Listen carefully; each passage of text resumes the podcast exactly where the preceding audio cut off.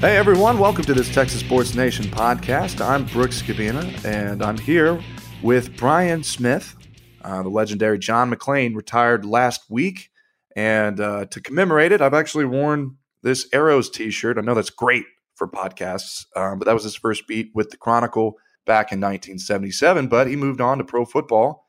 Brian wrote a very, very good column about him over the weekend, and it echoed a lot of our feelings for John. And it's kind of weird doing this podcast without John McClain. It'll be weird going forward, but I did want to share one story I remember from the very beginning. I actually had COVID my very first day on the job. I was like, I, I, I, I have to work. I have to do all this. I, I just got hired and I can't work and I wanted to contribute. And John's basically out there by himself. And I'm upstairs, you know, sweating through my sheets and I, I want to be able to contribute. And John's like, no, I got it. And he was pumping out stories every day, like four or five a day during training camp for like 10 days. I had known earlier about how hardworking and how good he was at his job, but I mean, he carried me for the first 10 days of the job. You don't really even know that.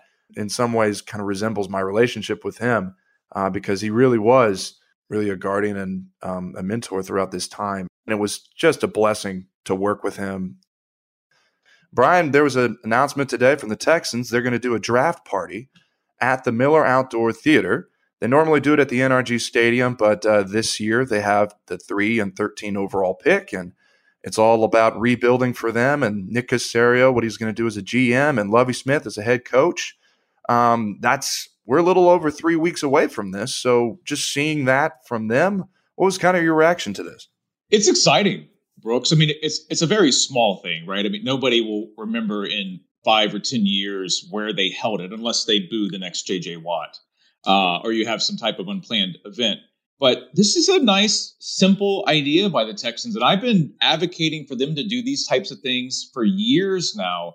I don't know who gets it. I don't know if it's Greg Grissom, if it's PR, uh, you know, who actually deserves credit. I just know that it's it's that that's a simple idea that connects you with a fan base. The idea that it, it's public, it's free. If you want to go, you can go. I, I don't have the specifics in front of me, but I remember in past years, it, it started to kind of feel like if you're actually going to go to NRG, be a fan, you know, be around everything, it maybe got harder and harder. It just felt a little closed off. This is the exact opposite. I mean, this is, you know, somewhat, it's in the loop. It's, it's somewhat in the center of Houston. It's nearish downtown, midtown close enough to 610 um, you know 59 you can get there. I think at some point everyone's been to miller outdoor theater at least been close to it. If the weather's nice you, you're, you're going to pick number three you're going to pick number 13 you're going to trade up trade back whatever you're going to do. This is a nice simple thing for the texans to do and this is exactly what they should be doing. I remember when the astros had their rebuild and they tore everything down and they knew they were going to be horrible for a few years. They had a lot of false missteps. They got a lot of things wrong, but they also got a lot of things right. And it felt like they gradually just embraced hey, you know, it's all about the future. It's about the new uniforms and the prospects and you know not so much what we're doing at the major league level but but you know the minors the rockets have embraced that with jalen green and kevin porter and their rebuild it's about time that the texans start to embrace this they're how many games they're going to win next year, how relevant are they going to be next year. What's going to matter to the fan base is who they take number three, what they do with these draft picks. You know, these, these are going to be young players that the fans can start to get behind. And so why not open this thing up, kind of kick off a new era? Lovie Smith. You don't need to be closed. You don't need to be Patriots esque. Open this thing up. I think this is as simple as this is. This is a, a pretty brilliant idea by the Texans.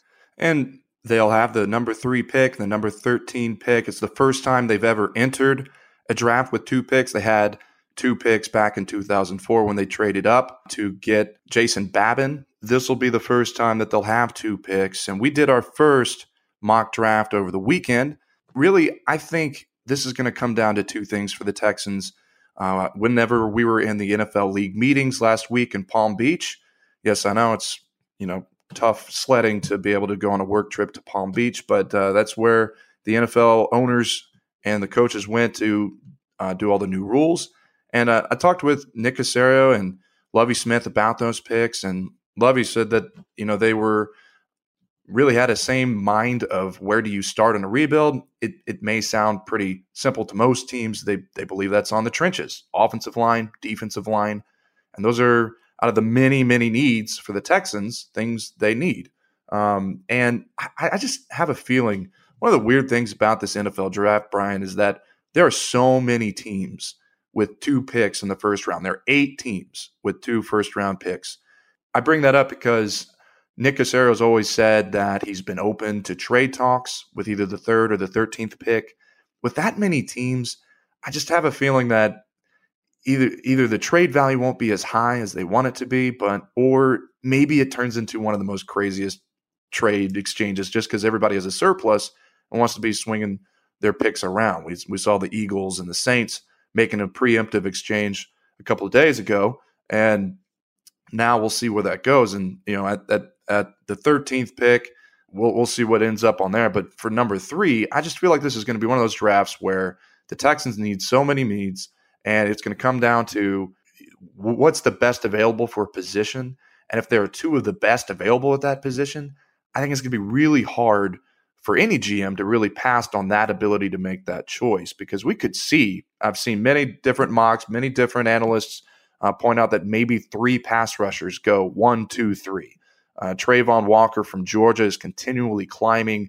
Aidan Hutchinson uh, from Michigan, he's always been kind of the talk at number one. And Jacksonville, the way that they've uh, stocked things on offensive line, that's uh, through free agency. That's kind of why everybody thinks they're moving towards the pass rush. And then the Texans, they, they were okay on the defensive line. Uh, they've got Jonathan Greenard, who was pretty good last year, uh, started off fast and then uh, injury and um, and then some COVID related stuff at the end, uh, you know, tapered off in his sack production. But they, they could use another uh, pass rusher. And if I doubt Aidan Hutchinson will make it past Detroit just because he's from there and his talent is so high that he might get picked number one or two.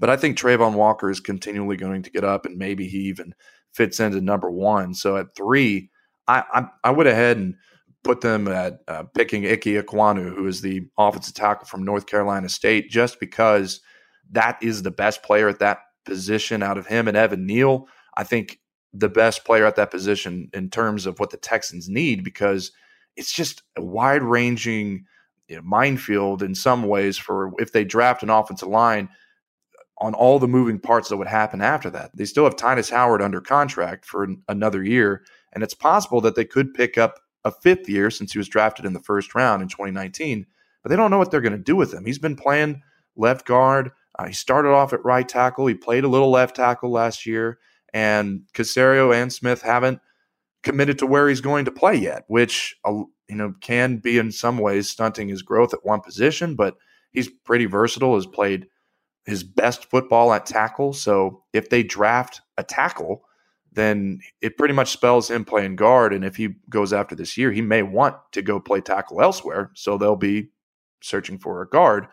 But you know, I- Ike Ekwonu is a very good offensive guard who could eventually slide out to right tackle if after next year they decide not to pick up Tytus Howard's contract and then move in another direction, and then they can eventually slide him out. They'd still be looking for a guard, but they can uh, they'll have more uh, salary cap numbers next year, and we'll see where that goes. And um, or they could maybe select Evan Neal, uh, Alabama offensive tackle, who also played some guard in college. But uh, you know, the other thing you, a lot of people think you could also at this slot pick Kayvon Thibodeaux at number three out of Oregon, who continually is having to prove himself in public announcements through the media that he cares about football, that he's good enough, and that he thinks he's number one in the draft.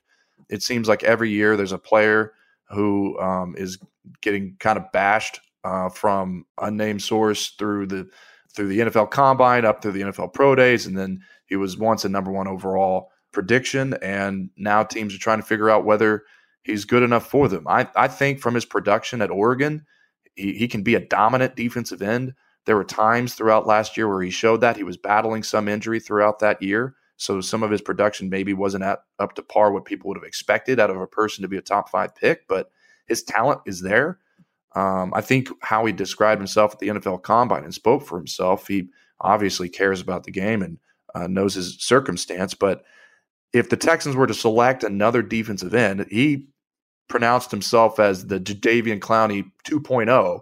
And I remember that got a little bit of an outcry from Texans fans on Twitter. But um, I mean, if you're at number three, Brian, it's not a sexy pick to go for defensive line, offensive line. They could go maybe at cornerback, safety, Kyle Hamilton. I mean, what when you're looking at that pick, does it matter whether they're trying to energize a fan base, energize thing? Because they've seen a defensive end so many times, an offensive lineman. What what do you think they should do here with the third pick? I'm, I'm not going to make my call until we get closer to it. Uh, the, I think the, the one thing that we are seeing is what we see every year, and I, I remember seeing this in 2014 and 15 and, and on and on. Is two things always happen. And McClain, speaking of John McClain, McClain would always point this out. I mean, the quarterbacks always rise right? I mean, it's, it's getting to the point that Malik Willis is, I mean, some people have Malik Willis going number two to Detroit, which seems absolutely insane to be, but he's starting to move up there. I haven't seen Hutchinson really move, and the mock's always wrong, and they're increasingly wrong, but I haven't really seen Hutchinson move for one. But you are, and you mentioned this earlier, you are seeing Travon Walker, you know, at two, kind of in that area. I don't see Caserio moving up, right? I, I, don't I don't think there's anybody that says, yeah, we're gonna leap. You're not gonna leap to one. So are we gonna leap from three to two and give away future draft capital? That doesn't make sense. I've always thought trading back makes sense, but if they stay at three, if I'm Nick Caserio, I don't give a damn what the fans think at all. I mean, you have to have your board and your belief in your player and some form of a consensus. And whether that is Neal uh, I don't. I think Thibodeaux falls. Whether that's Thibodeaux, um, you you can you can move that that that around. They have to pick the player that they believe in. If you're going to stick at three, this seems like you have three, you have 13, you have all the future picks. I mean, the Texans for the first time, really in franchise history, are just loaded up with picks. They're almost in a Rockets type situation. If you're going to stick at three, and this is this may be maybe is the highest draft pick that Nick Caserio has for years. Ho- hopefully, if they start to turn this rebuild around, you stick at three, you want to nail that pick, and you want to get somebody who theoretically, you know, you have on your roster for the next five or ten years, turns into an annual Pro Bowler. It rarely works that way. You, you know, you, you look back, remember Dale Robertson and I did a really comprehensive look back at, at what really works in the draft. And we did that in 2014 when they drafted Clowney. And it, it's amazing how much attention we pay to the draft and how little really comes out of the first round. It's it's it's so hit or miss. So much so much of it is is luck and the fit and the system and the culture and and all these intangibles. But if I'm Nick Caserio, I don't care what the fans think. I don't care what the media thinks. Uh, if if I believe that the best player for my team is an offensive tackle, that's the the antithesis of being a sexy pick, an electric pick. I pick that tackle. If if I believe, hey, the, the best player at number three, and I don't see Walker falling, but if Travon Walker is at number three and I'm I'm Nick Caserio, I take him without even blinking and I don't trade back. I, I go for that. So I think it, it you know remains to be determined, right? Um, you still, but you still, you're seeing two things. You're seeing Malik Willis continue to move with the board. You're seeing Kenny Pickett still around six. It felt like at one point Kenny Pickett wasn't going to be in the first round, and he's still up in there you mentioned all the all the teams with multiple first round picks. I think it's going to be a, a, just an absolutely fascinating, very electric draft. And that's the question: How do the Texans fit into this? I will will again learn a lot more about Nick Caserio and what he really wants to, to for this team moving forward. This won't be a Lovie Smith pick. This will be a Nick Caserio pick, and I'm fascinated to see what he does. And you mentioned the trade, a possible trade back at three. I think when you look at what's going on at 13, I think that might be more of an opportunity to trade that pick, especially with the Saints and the Eagles. Malik Willis being in the top five would be pretty crazy to me, and I, remember you you were saying that too. But I think that that range is where these quarterbacks are going to start being taken, and that's where trades generally happen.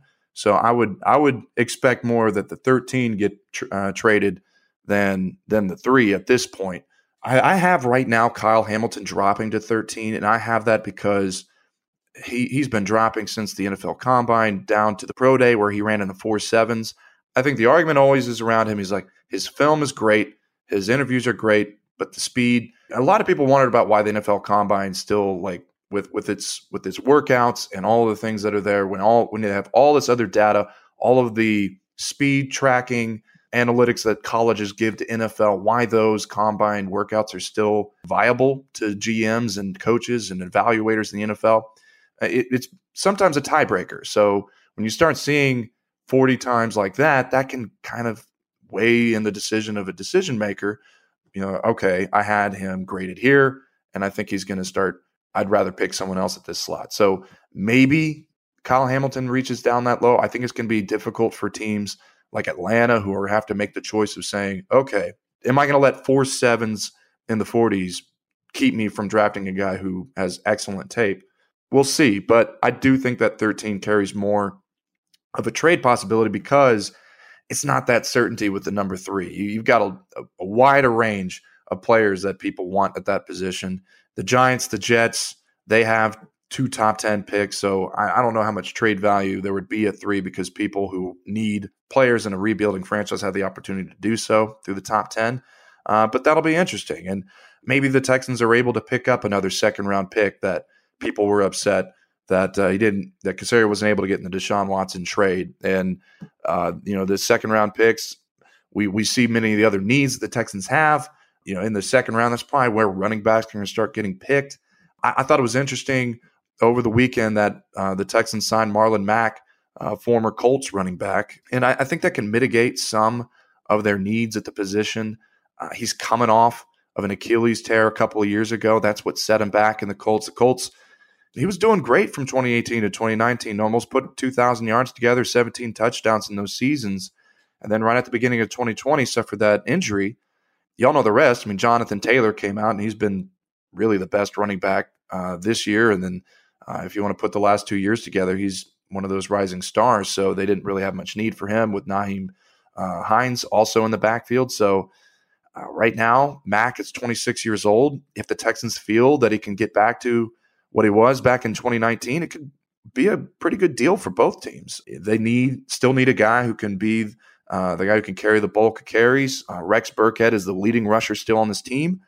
So we'll see how that works out and whether that means the Texans can, instead of feeling like they have to overstep and draft a running back just because they need one, or they can spend that pick on someone they feel that's higher and uh, graded better on their draft board. So I think that'll be interesting. We'll see more uh, free agent signings before the draft comes. Next Monday is when uh, the Texans start their workouts because teams that fire a coach get to start earlier. And uh, since they fired David Culley, uh, after one year, they're able to do so. So we'll have plenty more as we're going over the weeks. And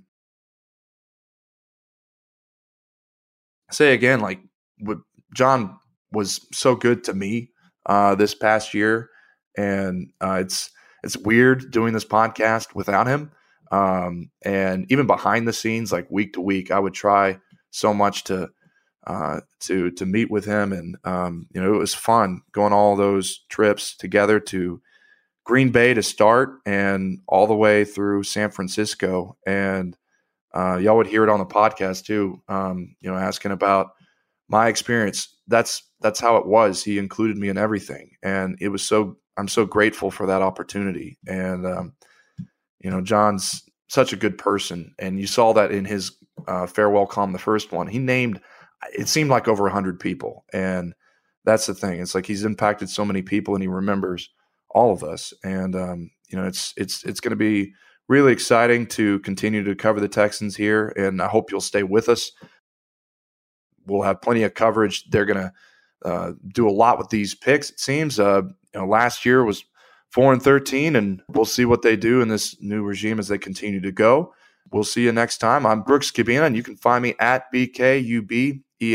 And I'm Brian Smith. You can find me at Cron Brian Smith. Thanks, Brian, for stepping in for John. We'll be together leading up to the draft, and we'll have plenty of content going forward. So we appreciate you guys listening to these podcasts. We'll have all the stories on HoustonChronicle.com, Texas Sports Nation on Sunday nights on television. Thanks, and continue to read, watch, and listen.